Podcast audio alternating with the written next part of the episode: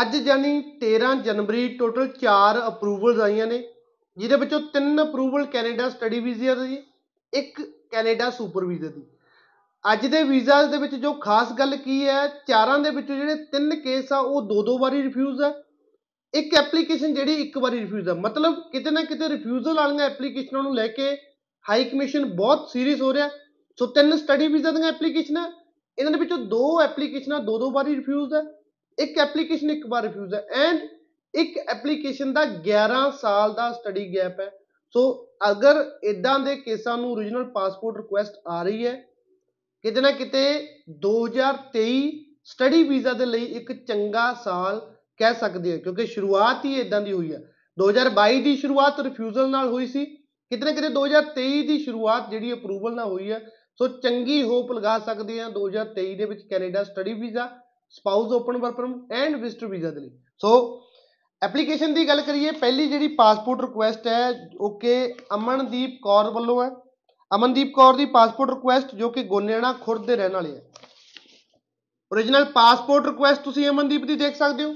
ਇਹ passport request student ਨੇ ਜਿਹੜੀ ਐਮਏ ਆ ਉਹ 2018 ਦੇ ਵਿੱਚ ਕੀਤੀ ਹੈ। ਵਿਦ 63% ਉਸ ਤੋਂ ਬਾਅਦ 6.5 ਨਾਟ ਲੈਸ ਦੈਨ 6 ਆਇਲਸ ਦਾ ਸਕੋਰ ਆ ਲੌਲਿਸਟ ਕਾਲਜ ਦੇ ਵਿੱਚ ਹਿਊਮਨ ਰਿਸੋਰਸ ਮੈਨੇਜਮੈਂਟ ਦੇ ਵਿੱਚ ਹੀ ਆ ਰਿਹਾ। ਪਹਿਲਾਂ ਦੋ ਵਾਰੀ ਬੱਚੇ ਦਾ ਜਿਹੜਾ ਕੇਸ ਆ, ਉਹ ਰਿਫਿਊਜ਼ ਸੀ। ਉਸ ਤੋਂ ਬਾਅਦ ਜੀ ਇਮੀਗ੍ਰੇਸ਼ਨ ਸਟੂਡੈਂਟ ਵਿਜ਼ਿਟ ਕਰਦਾ। ਲਾਸਟ ਐਪਲੀਕੇਸ਼ਨ ਅਸੀਂ 21 ਦਸੰਬਰ ਨੂੰ ਸਬਮਿਟ ਕਰਦੇ ਆ ਜਿਸ ਦੀ ਬਦੌਲਤ 13 ਜਨਵਰੀ ਨੂੰ ਇਹਨਾਂ ਨੂੰ ਓਰੀਜਨਲ ਪਾਸਪੋਰਟ ਰਿਕੁਐਸਟ ਆਉਂਦੀ ਹੈ। ਸੋ ਕਾਫੀ ਕੁਝ ਚੇਂਜ ਕੀਤਾ, ਕਾਫੀ ਹੋਮਵਰਕ ਇਹਨਾਂ ਦੀ ਐਪਲੀਕੇਸ਼ਨ ਦੇ ਉੱਪਰ ਕੀਤਾ ਪ੍ਰੀਵੀਅਸ ਕੇਸ ਸਟੱਡੀ ਕੀਤੇ। ਇੰਪਰੂਵਮੈਂਟ ਕੀਤੀ ਉਸ ਦੀ ਬਦੌਲਤ ਅੱਜ ਇਹਨਾਂ ਨੂੰ ਨੋ ਰਿਫਿਊਜ਼ਲ ਤੋਂ ਬਾਅਦ ਓਰੀਜਨਲ ਪਾਸਪੋਰਟ ਰਿਕੁਐਸਟ ਆਈ ਹੈ। ਨੈਕਸਟ ਐਪਲੀਕੇਸ਼ਨ ਸੁਖਪ੍ਰੀਤ ਕੌਰ ਹੈ, ਜੋ ਕਿ ਬੀਪੀਓ ਰੌਂਤਾ ਤਹਿਸੀਲ ਨਿਹਾਲ ਸਿੰਘ ਵਾਲਾ ਮੋਗਾ ਦੇ ਰਹਿਣ ਵਾਲੇ ਹੈ। ਓਰੀਜਨਲ ਪਾਸਪੋਰਟ ਰਿਕੁਐਸਟ ਤੁਸੀਂ ਦੇਖ ਸਕਦੇ ਹੋ। ਇਹਨਾਂ ਦੀ ਇਹ ਪਾਸਪੋਰਟ ਰਿਕੁਐਸਟ ਇਹਨਾਂ ਨੂੰ ਇੱਕ ਰਿਫਿਊਜ਼ਲ ਤੋਂ ਬਾਅਦ ਆਈ ਹੈ। Bachelor of science in nursing 78% 2020 ਦੇ ਵਿੱਚ ਸਟੂਡੈਂਟ ਕੰਪਲੀਟ ਕਰਦਾ। ਉਸ ਤੋਂ ਬਾਅਦ 6 each overall 6 band Northern college pre health science plus health care management ਦਾ ਡਿਪਲੋਮਾ ਸੋ ਇੱਕ ਕਹਿ ਸਕਦੇ ਆ ਨਰਸਿੰਗ ਦੀ ਅਗਰ ਜਿਹੜੇ ਬੱਚੇ ਹੁੰਦੇ ਆ, ਉਹਨਾਂ ਦੇ ਲਈ ਇੱਕ ਸਭ ਤੋਂ ਜ਼ਰੂਰੀ ਚੀਜ਼ ਹੁੰਦੀ ਹੈ ਜਿਹੜੀ ਉਹ ਲੈਂਗੁਏਜ ਦੀ ਰਿਕੁਆਇਰਮੈਂਟ ਹੁੰਦੀ ਹੈ। ਲੈਂਗੁਏਜ ਦਾ ਸਕੋਰ ਨਰਸਿੰਗ ਵਾਲੇ ਬੱਚਿਆਂ ਦੇ ਲਈ ਬਹੁਤ ਮੈਟਰ ਕਰਦਾ ਬਟ ਸਟੂਡੈਂਟ ਦਾ ਜਿਹੜਾ ਸਕੋਰ ਆ, ਉਹ 6 ਸੀ ਚ ਓਵਰਆਲ 6 ਸੀ ਮਤਲਬ ਐਜ਼ ਪਰ ਰਿਕੁਆਇਰਮੈਂਟ ਪੂਰਾ ਪੂਰਾ ਸੀ ਸੋ ਨਾਰਥਰਨ ਕਾਲਜ ਦੇ ਵਿੱਚ ਕੇਸ ਅਪਲਾਈ ਕੀਤਾ 21 ਦਸੰਬਰ ਨੂੰ ਕੇਸ ਅਪਲਾਈ ਹੁੰਦਾ ਤੇ 13 ਜਨਵਰੀ ਨੂੰ ਕੇਸ ਅਪਰੂਵ ਹੁੰਦਾ। ਸੋ 9 ਤੇ 13 ਆਪਾਂ ਕਹਿ ਸਕਦੇ ਹਾਂ 22 ਦਿਨਾਂ ਦੇ ਵਿੱਚ ਇਹ ਕੇਸ ਅਪਰੂਵ ਹੋਇਆ। Next application Jaspreet Kaur. Jaspreet Kaur ਜੋ ਕਿ ਡੱਲਿਆਂ ਵਾਲੀ ਮਾਨਸਾ ਦੇ ਰਹਿਣ ਵਾਲੇ ਆ। ਬਹੁਤ ਕੰਪਲਿਕੇਟਡ ਐਪਲੀਕੇਸ਼ਨ ਸੀ ਸਾਡੀ। ਉਹਨਾਂ ਦੇ ਵਿੱਚੋਂ ਇੱਕ ਸੀ। ਇਸ, ਇਹੋ ਜਿਹੀ ਐਪਲੀਕੇਸ਼ਨ ਦਾ ਵੀਜ਼ਾ ਆਉਣਾ ਸਾਡੇ ਲਈ ਬਹੁਤ ਕਿਤੇ ਨਾ ਕਿਤੇ ਕਹਿ ਸਕਦੇ ਆ ਜ਼ਰੂਰੀ ਸੀਗਾ। ਕਿਉਂਕਿ ਇਹਨਾਂ ਦੀ ਜਿਹੜੀ BCA ਆ, ਉਹ 2012 ਦੇ ਵਿੱਚ ਕੰਪਲੀਟ ਹੈ।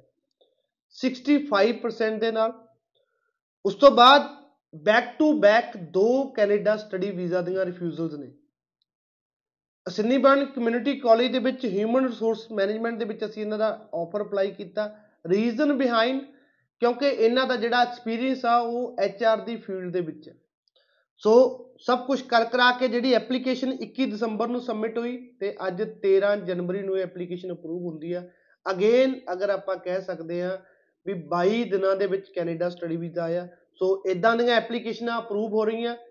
ਇਸ ਸਾਲ ਦੇ ਸ਼ੁਰੂਆਤ ਤੋਂ ਹੀ ਜਿਹੜੀਆਂ ਕਾਫੀ ਕੰਪਲਿਕੇਟਡ ਐਪਲੀਕੇਸ਼ਨ ਸੀ, ਜੋ ਕਾਫੀ ਟਾਈਮ ਦੀਆਂ ਫਸੀਆਂ ਹੋਈਆਂ ਸੀ, ਉਹਨਾਂ ਦਾ ਰਿਜ਼ਲਟ ਚੰਗਾ ਆ ਰਿਹਾ।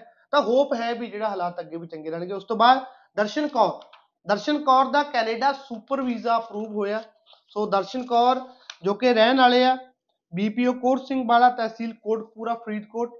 ਇਹਨਾਂ ਦੀ origignal ਪਾਸਪੋਰਟ ਰਿਕੁਐਸਟ ਦੇ ਸਕਦੇ ਹੋ। ਇਹ ਪਾਸਪੋਰਟ ਰਿਕੁਐਸਟ ਦੋ ਵਿਜ਼ਟਰ ਵੀਜ਼ੇ ਦੀਆਂ ਰਿਫਿਊਜ਼ਲ ਤੋਂ ਬਾਅਦ ਇਹਨਾਂ ਨੂੰ ਪ੍ਰਾਪਤ ਹੋਈ ਹੈ। ਕੇਸ ਇਹਨਾਂ ਦਾ 23 ਦਸੰਬਰ ਨੂੰ ਲੱਗਦਾ ਮੈਡੀਕਲ 5 ਜਨਵਰੀ ਨੂੰ ਹੁੰਦਾ। 20 ਦਿਨਾਂ ਦੇ ਵਿੱਚ ਇਹਨਾਂ ਨੂੰ origignal ਪਾਸਪੋਰਟ ਰਿਕੁਐਸਟ ਆਉਂਦੀ ਸੋ ਹਾਲਾਤ ਚੰਗੇ ਹੈ। 2023 ਕੈਨੇਡਾ ਵੀਜ਼ਾਸ ਦੇ ਲਈ ਚਾਹੇ ਕੋਈ ਵੀ ਕੈਟਾਗਰੀ ਆ ਇੱਕ ਚੰਗਾ ਸਾਲ ਕਹਿ ਸਕਦੇ ਆ ਅੱਗੇ ਹੋਣ ਵਾਲਾ, ਕਿਉਂਕਿ ਸ਼ੁਰੂਆਤ ਇਦਾਂ ਦੀ ਹੋਈ ਹੈ। ਬਾਕੀ ਅੱਗੇ ਜਿਹੜਾ ਸਟੂਡੈਂਟ ਦਾ ਲੱਕ ਹੈ ਜਾਂ ਐਪਲੀਕੈਂਟ ਦਾ ਲੱਕ ਹੈ, ਉਹ ਕੀ ਮੈਟਰ ਕਰਦਾ ਹੈ? ਧੰਨਵਾਦ।